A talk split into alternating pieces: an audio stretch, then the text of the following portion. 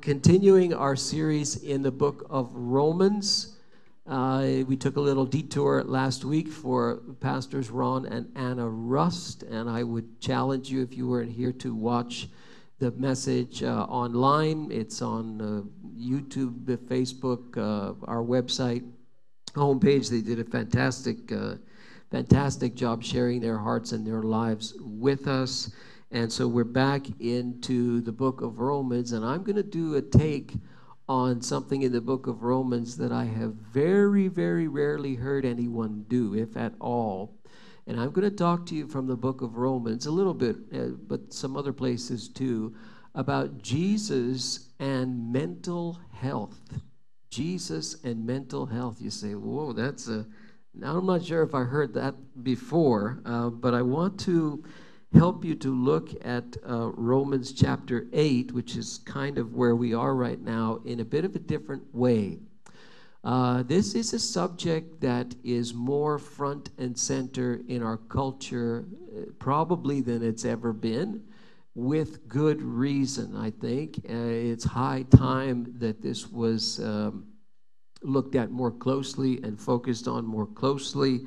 And I think it's because uh, of the things that we see in the behavior that we see uh, in the culture, especially here in the West.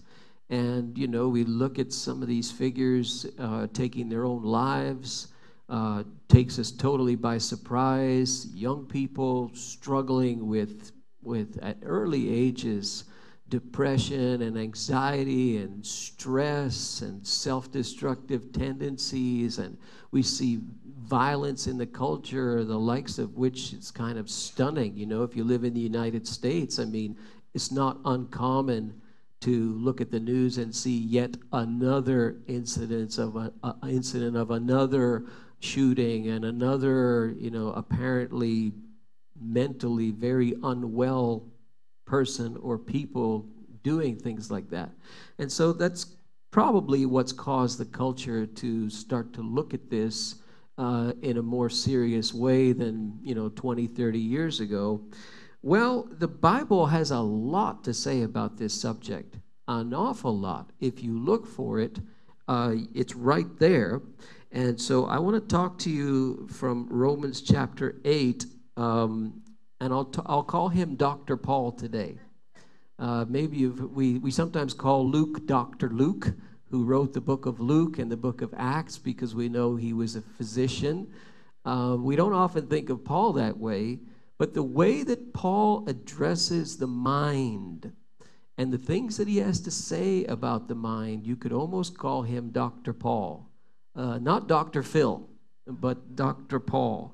So I want to give you Dr. Paul's recipe for mental health. Mental health. You say, boy, I don't know. I don't know. This is strange. I never heard Romans uh, this way. Well, just just hold on and and watch closely uh, to what he writes here. I'm gonna uh, uh read in Romans chapter eight in the Bible's New Testament. This is verses one to seventeen, more or less. Uh, now remember, there's no chapters and verses in the in the Bible, right? We put that in by convention.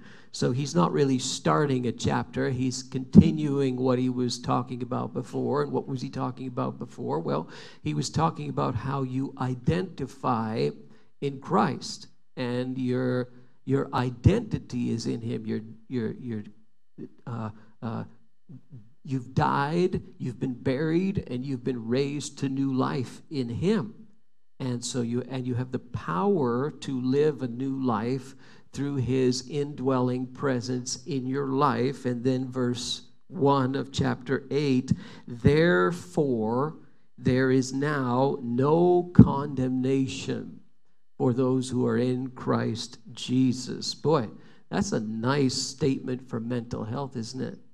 There's now no condemnation for those who are in Christ Jesus because through Christ the law of the Spirit who gives life has set you free from the law of sin and death. And so he's talking about the whole thing of the Old Testament rules and laws and all of these things, and how all those things do is show you your need of a Savior. So you're set free from that whole that whole thing, and you're, you now have new life in Christ. For what the law was powerless to do because it was weakened by the flesh or the sinful nature, that, that part of you, that uh, invisible part of you that pulls you away from God, God did by sending his own Son in the likeness of sinful flesh to be a sin offering.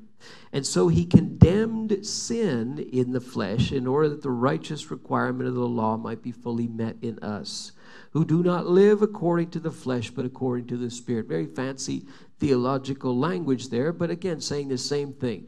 You now live a new life in Christ because you're, you've identified with his death, his burial, his resurrection, and have new life in his spirit as a result. Those who live according to the flesh have their minds set on what the flesh desires. But those who live in accordance with the Spirit have their minds set on what the Spirit desires. The mind governed by the flesh is death. Well, this is strong language, but the mind governed by the Spirit is life and peace. Notice his references to, he's all talking about things unseen here. The mind, the sinful nature, or the flesh, the spirit. These are all unseen things.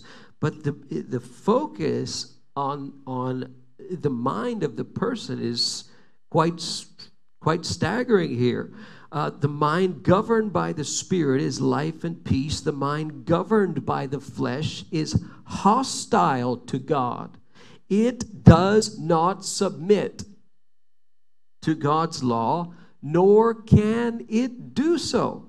Those who are in the realm of the flesh cannot please God. You, however, are not in the realm of the flesh, but you're in the realm of the Spirit, if indeed the Spirit of God lives in you. Notice how he's going to reference the Holy Spirit, the Spirit of God, the Spirit of Christ, and so on, all in one fell swoop. If indeed the Spirit of God lives in you, and if anyone does not have the Spirit of Christ, they do not belong to Christ. But if Christ is in you, then even though your body is subject to death because of sin, the Spirit gives life because of righteousness. And if the Spirit of Him who raised Jesus from the dead is living in you, then He who raised Christ from the dead will also give life to your mortal bodies because of His Spirit who lives in you. Some people think that this is, is referred to as perhaps physical healing. Uh, others say this is referring to a future resurrection, but clearly there's a change. The Spirit of God comes to live in a person. This is a, we're talking about invisible things here. The mind is affected by this, apparently. Therefore, brothers and sisters, we have an obligation. But it is not to the flesh to live according to it, for if you live according to the flesh, you will die.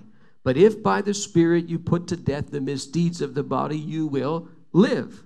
For those who are led by the Spirit of God are children of God. The Spirit you receive does not make you slaves so that you live in fear again. Boy, that's good for your mental health. Rather, the Spirit who you received uh, brought about your adoption to sonship.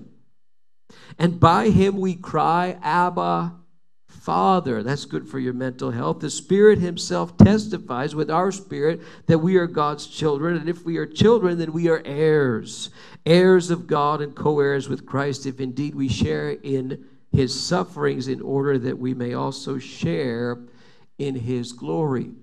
If you look at what He's saying about the mind here, it really is incredibly relevant, uh, not only to today's generation, but really across the ages. I mean, uh, I put it on your screen there on the left side. Those who live according to the sinful nature or the flesh, what? They have their minds set on what that nature desires or wants. It's very curious.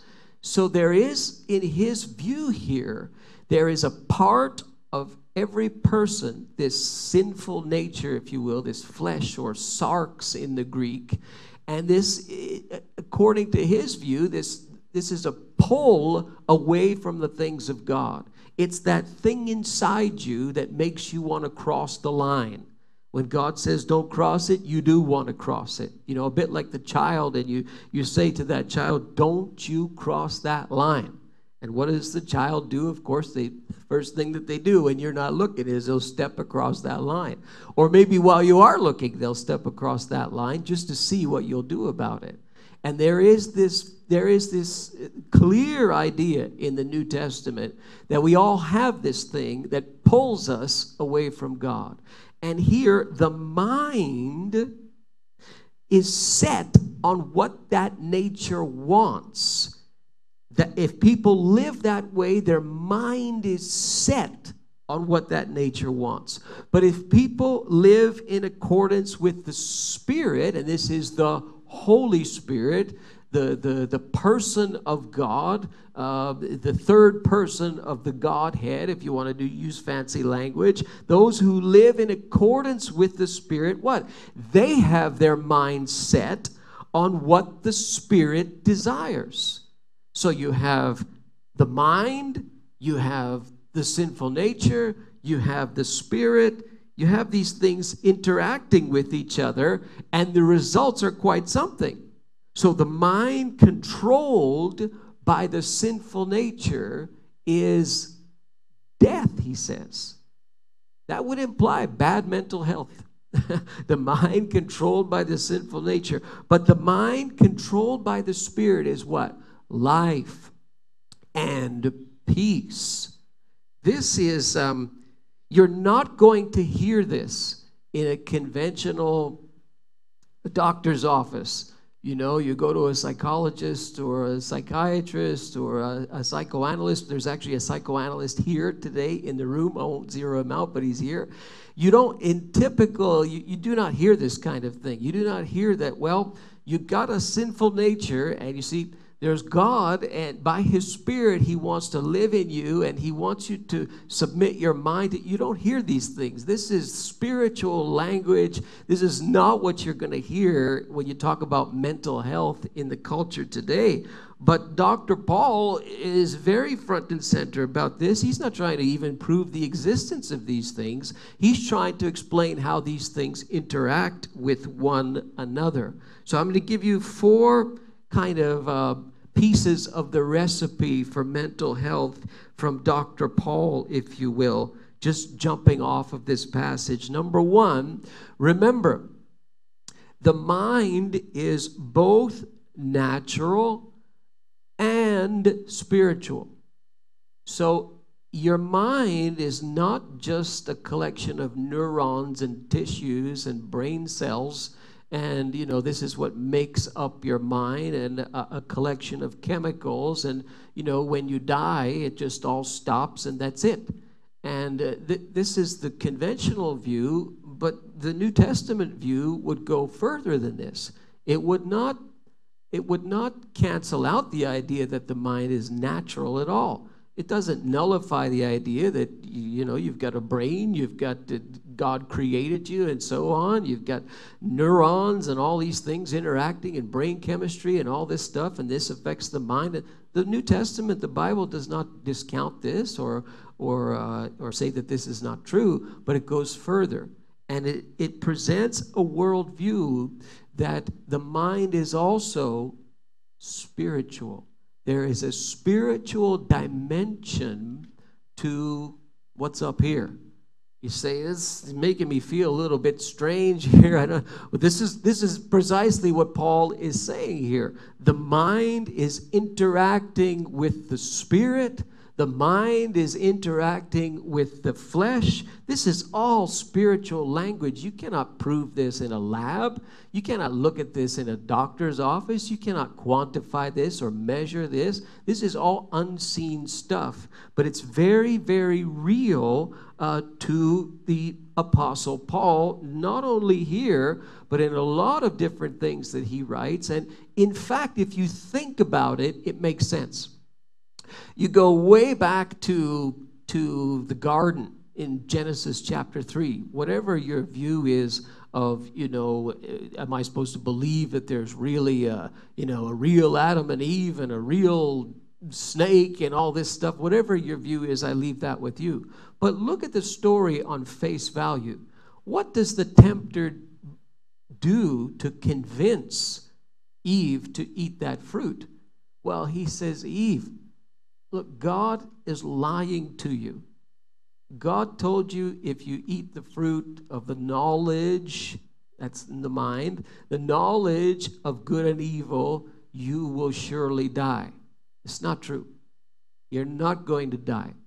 The truth is, what God hasn't told you is that you will become like Him, knowing that's in the mind good and evil. See, and that's the thing. God's lying to you. I'm telling you the truth. You're not going to die, so eat the fruit. So, of course, she eats the fruit. Her husband eats the fruit. I taught on this uh, a couple of months ago. And uh, this, this is the temptation. And then later on, when they get caught, God does say, You have now become like one of us, knowing that's in the mind good and evil. Overall point of the story God prohibited them from that knowledge intentionally because it would hurt them. And the tempter comes along and gets them to take the bait, and the rest is history. But this is in the pursuit of knowledge. It all has to do with what's going on up here in your head, in your mind. There is a spiritual component to the mind. You will see this all throughout the scripture.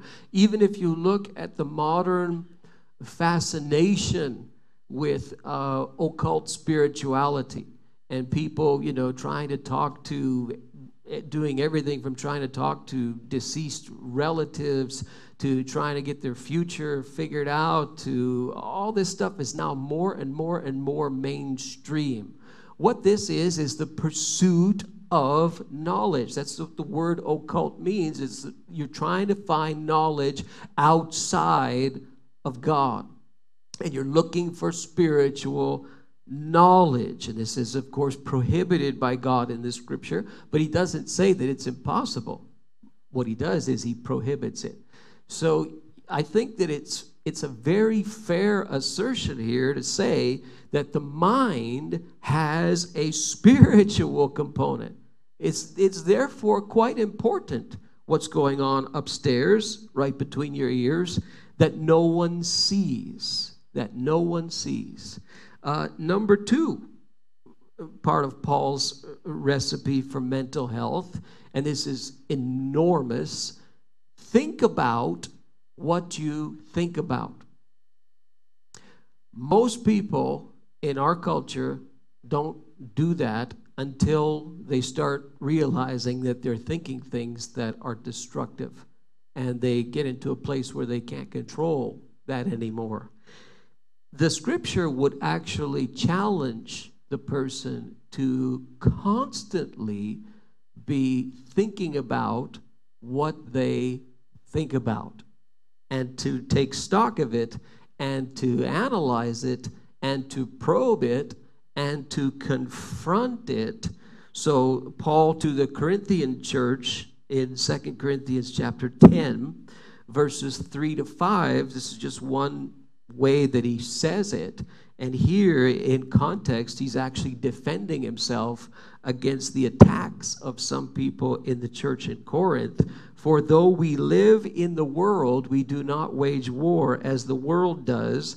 The weapons we fight with are not the weapons of the world. Talking about things that you can't see. On the contrary, they have divine power to demolish, watch the words he uses, strongholds. We demolish, number one, arguments and every pretension that sets itself up against the knowledge of Christ. And we look at this take captive every thought to make it obedient to Christ. Wow, this is very, very strong. It, this idea of you're on the lookout for thoughts, arguments, pretensions, strongholds that oppose the knowledge of Christ and that try to set themselves up against the knowledge of Christ. All of this is up in the mind. This is not stuff that you can see. It's all taking place right up here. And so he's saying, I mean, you've got to you got to look out for those things and you're taking every thought captive and you're making it obedient to Christ. Whew. Talk about being being analytical in what you're thinking about. I mean, the New Testament, people talk about critical thinking today. Wow, if there's any piece of ancient literature that encourages critical thinking, it's the New Testament. I mean, think about what you think about is pretty direct. It reminds me of uh, something I heard from a doctor one time, and he said, he said, pills don't teach skills. You know, you can you can uh, folks, I'm the first person to tell you that there's a very real, um, it's very real that, that there are people who, in, just in order to get the, the, the, the mind healthy, they need to get the, the pistons firing correctly up in the brain. And I'm the first person to tell you that medication now is at a state, I mean, it's always, they're always learning, always advancing.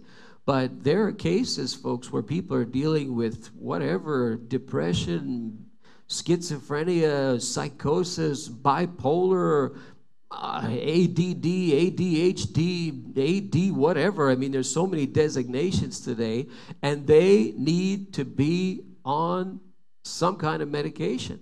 And it needs to be strongly monitored by a doctor because the pistons are just not firing right. And until they get the pistons firing right, just to use a basic example, their, their, their mental health is all over the place. Okay, so that's true. But pills don't teach skills. A person, whether they're medicated or whether they're not medicated, you need to think about what you think about. And most times, people just, their mind is like a wild tornado and you know everything is in there, and some of it's really bad. Um, and I, I, I use this example; it's not original to me, but just ask yourself if we had technology where we could put a couple of little probes up here, you know, one on the left side, one on the right side, a bit like a car battery, and then you know turn around and plug it into an outlet on this screen and and everybody in the room right now would be able to see everything that you're thinking about how many of you would like that? Usually that's what I hear. I hear, uh, no, thank you. No way, Jose. You know, uh, why? Well, be, because there's stuff up there that you don't, you don't want, you don't want your neighbor next to you knowing that you think about such and such a thing. Even right now, while you're in a church service, right? So this, the, the New Testament is saying you, you need to think about what you think about, and you, you can dope up all of these things. And some of them need that. You can you can prescribe this and prescribe some of them need that. But if the person still doesn't think about what they think about and their mind is still a tornado and they don't practice the skill of thinking about what you think about it, the, all those pills don't do any good. It's like shooting yourself in the foot. Uh, another analogy i'll use um, uh, it's like a, a budget, like a household budget in terms of money. Most people don't know what they spend their money on. And of course, they never have enough. Say, we never have enough, we never have enough, we never have enough, yet we live in Canada. It's like one of the most affluent countries in the planet, on the planet, and we never have enough, we never have enough. And then if you tell people, well, why don't you see what you're spending your money on? It'll probably take you at least a month to see what you're really spending. You take all your receipts, save all your receipts, you look at it. You'd be shocked, folks. You'd say, I can't believe I spent money on that, that much money on Starbucks in a, in a month, you know? Sorry, Starbucks. Or that much money on television or whatever. I, you know, or I'm even spending things twice on the same thing and I don't need to. Like, but you don't know that until you take stock of what you spend your money on. And the mind is a lot like that. A lot of times people's minds are, just to be a little bit crude, a little bit like a trash can, folks. You just find all kinds of trash up there if you were to look at it and see it. Because people are not thinking about what they think about. And this, this is strongly, strongly encouraged in the New Testament. I mean, and when you do that, you're, you're creating some conditions for mental health there that maybe weren't there before. It's a bit like the, um, the diabetic is not going to go out and drink Coca Cola. Sorry, Coca Cola. Pepsi. Sorry, Pepsi, right? The diabetic, you better not see like a whole bunch of cans of Coke in their fridge because what are they doing? You took all the you took the medication, but you're defeating the purpose of it by filling your body with all of that sugar, right? So pills don't teach skills. You still need to work on the skill. Think about what you're thinking about. And the other implication behind both these passages, Romans 8, 2 Corinthians 10, you've got a battleground up here. It's an intense battleground. Young people know it. Young people know it. Young people are battling.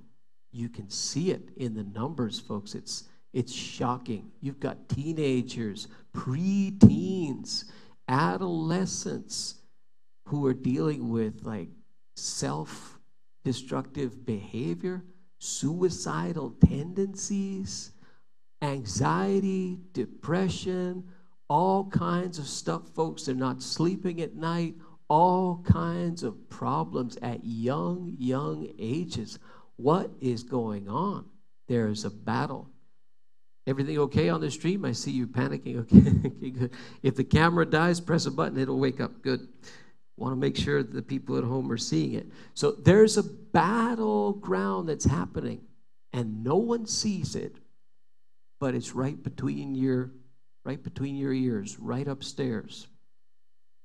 People often talk about, you know, this term spiritual warfare. And the first thing that people think about when they use that term spiritual warfare is, you know, exorcisms and confrontations with evil spirits and all of this stuff. And this is true. This certainly happens. I've been involved in a couple of them myself. But folks, that's that happens at the end of a process. And what has led to that process started up here. It started up in the mind. That is where the battleground of spiritual warfare is actually taking place. It's in the minds of people, it's in the minds of everybody. And here you have this tension in Romans 8 between the sinful nature and the Holy Spirit. You read the book of Galatians, same thing the, the, the sinful nature desires what is contrary to the spirit. The spirit desires what is contrary to the sinful nature. And you're kind of caught in the middle. And you have to be aware of this and make a conscious decision as to what are you going to do with that tension and that conflict. Look at the language in Second Corinthians 10 arguments, pretensions, thoughts, strongholds. This is all battle stuff the weapons we fight with. This is all language of, of war. Where is it taking place? It starts right up here, right upstairs, where no one can see. So you've got to be aware of that. If all you think is the mind is just a bunch of chemicals, there's no spiritual reality to it, and you know, eh, okay, you can you can go that route, but this is not the route prescribed at all uh, by Dr. Paul. He is aware of a very, very different recipe for mental health. Um, number three, the, the uh, uh, tip from him what, therefore, are we feeding on? What are you putting in your head? Your mind is like a it's like a sponge. It's like a very very complex computer. It's, it's, its ability to absorb and remember is astounding. People are still trying to figure out how this all works. People are still trying to understand brain chemistry and how, I mean, it's staggeringly complex. I mean, it's amazing that we've come this far and that you can actually help people toward mental health, even with adjustments to brain chemistry and so on. There are people who are mentally ill, as I've said, to a point where they definitely, definitely, definitely need that all their lives just in order to get the thing firing on all four cylinders. But again, beyond this, What are we feeding our minds with? So, Philippians chapter 4, uh, this is a great passage about this. So, Paul writes to the church in Rome about the mind, the church in Corinth about the mind, the church in Philippi about the mind, the church in Colossae about the mind, the church in Ephesus about the mind. It's all over the place. Even in his letters to Timothy, you see stuff about the mind. Rejoice in the Lord always. I will say it again rejoice. Let your gentleness be evident to all. The Lord is near. Do not be anxious about anything. Oh, that's a good text for mental health. But in every situation, by prayer and petition, with thanksgiving, present your requests to God. Watch. And the peace of God, which transcends all understanding, will guard your hearts and your minds in Christ Jesus. What a what a powerful text for mental health. But he goes on. Finally, brothers and sisters, whatever is true, whatever is noble, whatever is right, whatever is pure, whatever is lovely, whatever is admirable, if anything is excellent or praiseworthy, think about such things. It's a command, folks. It's not a suggestion. He, this is not a little pleasantry. It's a command you have to intentionally feed your mind these things. And whatever you have learned or received or heard from me or seen in me, put into practice. And the God of peace, great mental health passage, will be with you. What are you feeding on? What are you watching? You're watching on your screens thousands, maybe even tens of thousands of images per day on your screens. What are you watching? You think that that has no effect on your mind? Thousands and thousands of these things on your phones, on your TVs, wherever you screens everywhere, folks. What are you listening to?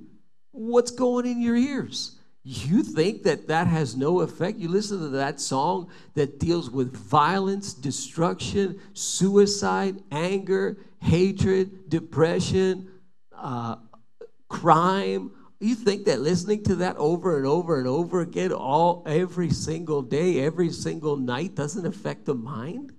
Oh well, I just like the sound. I don't listen to the lyrics. Your mind does. It goes in your head, folks. It, it'll it'll find a nesting ground in your mind, whether you realize it or whether you don't, it will because your mind is like a very, very powerful sponge. It will grab onto it and it will absorb, it will repeat, it will remember, it will learn, you will train it. What are you putting in there? Line up whatever you're putting in there. What are you seeing? What are you hearing? Who are you talking to? What are you talking about? What are you reading? Who are you hanging around with? All these things, your activities, all these things affect your mind. You want to be mentally healthy, you've got to say, What am I putting in there? Because there's an old expression uh, we say, garbage in, garbage out. You are what you eat. Same thing is true for your mind, folks. You, you, you feed it with whatever, you, you, the output in your life is going to be the same. So you have to make a decision. We have, Paul says in Romans 8, an obligation, he says. We have an obligation, but it is not to the flesh, it is to the spirit to live according to it. If by the Spirit you put to death the misdeeds of the body, you will live. This obligation, and we often skip over the word there, it's to the Spirit of God. You've got to intentionally submit your life to the Spirit of God. This is not, this is not something that takes place overnight, folks. This is a learned lifestyle is a different way of living that happens as a person develops in their relationship with God. They learn to submit their life to the Spirit. Now, they learn to feed on good things. Learn to feed the mind with true, noble, right, pure, lovely, admirable, excellent, praiseworthy. You learn to feed it with that. And when you do, you start you start growing. You, your mental health starts to change. I use this as a, a time to advertise.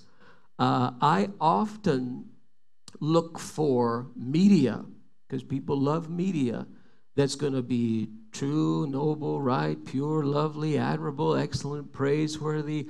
I often look for that uh, and like it when people consume it because it inspires people, it changes people. Here in this church, it's unique in that we meet in a movie theater, and on occasion, we're able to get a hold of a title that uh, does this. It's very rare, uh, but we're able to, and, and sometimes we are able to get a hold of a title that no one else gets.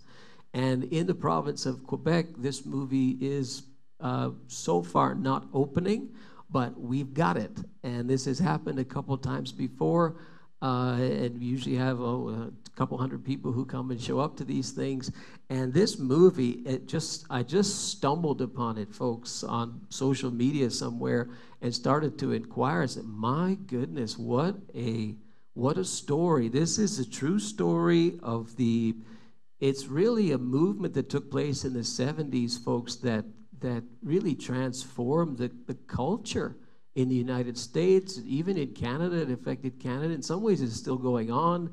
The, the, the churches that were birthed, the, the pastors that got into ministry, that changed lives. It, it just incredible. And they've put this to film. This is the people who made I Can Only Imagine which we screened here. Didn't come to Quebec, but we screened it here. I don't even know how we were able to do this, folks. It's kind of strange. I think it's a God thing, but so far it's not opening in Quebec. If it does, it might open for one show somewhere, somewhere obscure. But we've got it March the 4th. We're going to screen it right here. Okay? So if you can kill the lights, I want to play the trailer for you true, noble, right, pure, lovely, admirable, excellent, praiseworthy. What are you feeding? What are you putting in your head? Uh, I would encourage you to e- even get the tickets today, okay? And I'm going to play this trailer. Uh, I hope you, I hope you enjoy it. Hey, Square. I am not a square. I Think we should invite Greg this weekend. What's this weekend?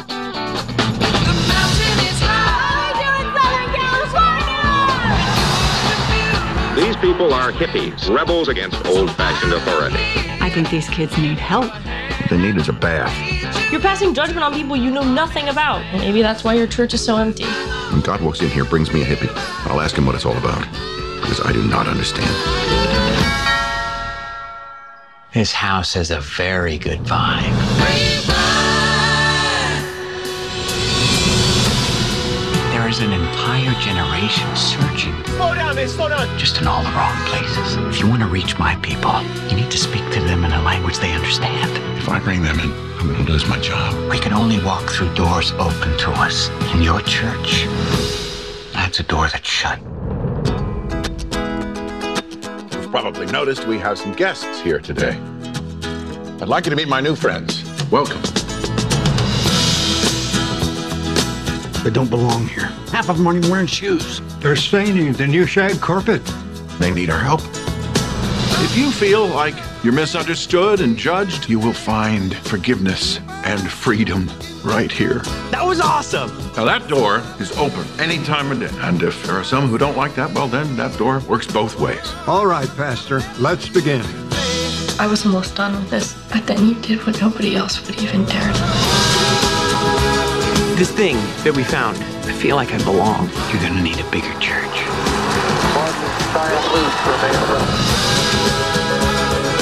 Our country is a dark and divided place, but now there's hope, and it's spreading. This is your home, and I want you to tell all your friends about it.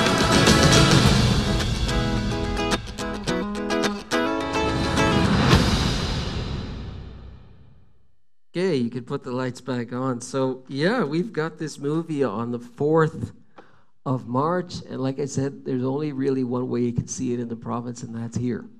uh, at least for now. So um, I would encourage you to get the tickets. We've, we've got the price low 10 for adults, 5 for kids. I would challenge you, invite young people to it. Uh, people who are not Christians will love it and be challenged by it and inspired by it. It might well end up being a little sleeper hit of the Easter season. It might creep in there. Uh, but that's part of the idea, folks, of filling your mind with things that are going to edify you and are going to bring you health and are going to teach you about submission and submitting your life to the Spirit of God. There's a great illustration of this happening in the United States right now, which some of you have probably heard of already. Um, over at uh, Asbury Theological Seminary in the state of Kentucky. And folks, uh, it, it's really, really encouraging to, to see this. Here you have effectively a Bible college filled with mostly young people. They have a chapel service three times a week where they stop everything and, and uh, have the service. And uh, almost 10 days ago on a Wednesday, it just didn't end, folks. I mean, there's no smoke and mirrors, there's no fog machines, there's no fancy lights, there's no, no it, nobody's really in charge, so to speak. There's no superstars there. It's really just a bunch of young people who are calling out to God and they don't stop. Uh, last I checked, there were a hundred worship teams there. A hundred. They keep it going and going and going. There are people coming from all over the country, all over the world now to go and see what in the world is going on there. And there are live feeds that you can watch all over YouTube. And all it is, folks, is just people calling out to God humbling themselves. You hear stories, of, they interview people who go and they're leaving and they talk to them and they say they confess sin and repent and call out to God and pray and humble themselves and this kind of thing. There's no there's not nothing more to it than that, but it just doesn't end. And it goes on and on and on. There are lineups for miles outside of the building, the so called Hughes Auditorium, of people trying to get in there, even for a few minutes. It's really, really quite something to see. It's just people learning to submit their lives to the Spirit. That's one of the things you do. You pray, right? That's why you pray. You pray. You you consume the Word of God. You you feed the mind in order to bring mental health to the mind. But you've got to be aware.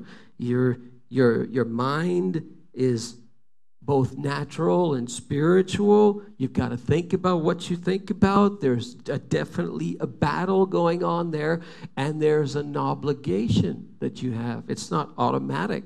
There's things that you have to do in order to see okay, now I've got mental health with God on my side. I'm not alone in the pursuit of mental health. Now I'm doing it and I'm doing it God's way. And His way is the way that's going to stick, it's going to last, it's going to bring peace. That's what you hear from a lot of these people, young people who are interviewed, adults who are interviewed when they leave this place in the United States. They say, The peace of God that I feel, the presence and the peace of God. You hear young people saying, I dealt with my anger issues. I prayed about them and confessed them to God. It's really something, really, really touching. Who can't be touched by seeing young people calling out to God incessantly and staying in there and tarrying and, and submitting themselves to God? But that's all part of the process.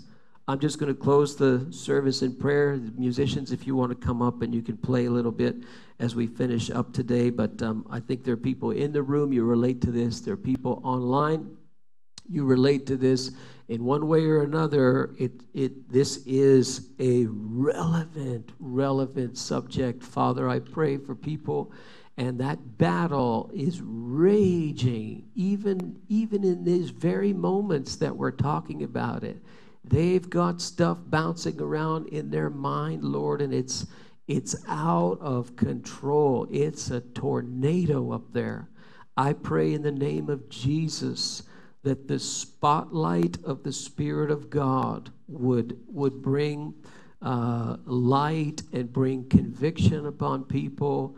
Uh, Lord, that we would start to see this your way and see it in a way that's beyond even what the culture is saying uh, and, and, goes into the, the reality of the whole spiritual element of this, God. I, I pray for those, and Lord, they, they, they understand it. I pray for people. There's people who are watching right now, probably, or who will watch, and they know they've they've been to the doctors. They've they they're people who are medicated, and they know they know the discipline involved. They know the work that it takes. Uh, Lord, there's just people all over the map here. But I pray by your Spirit's power for each person, each person that you love, oh God, you would just challenge us and we would take one step closer to seeing our minds in a healthy place, even in this culture, Lord, even with all the crazy messages that are fed to us. Lord, we would see peace, we would see joy, we would uh, be able to sleep well at night, oh God, and, and, and just that we would grow in this area and sense your spirit working on us and in us and through us. We pray together today in the name of Jesus. Amen. Amen. God bless you today. Remember to pick up your kids over in screen 11 and uh, you can get uh, tickets for the movie and the Sugar Shack will see you up on the mountain on Saturday. God bless you. Have a great Sunday today.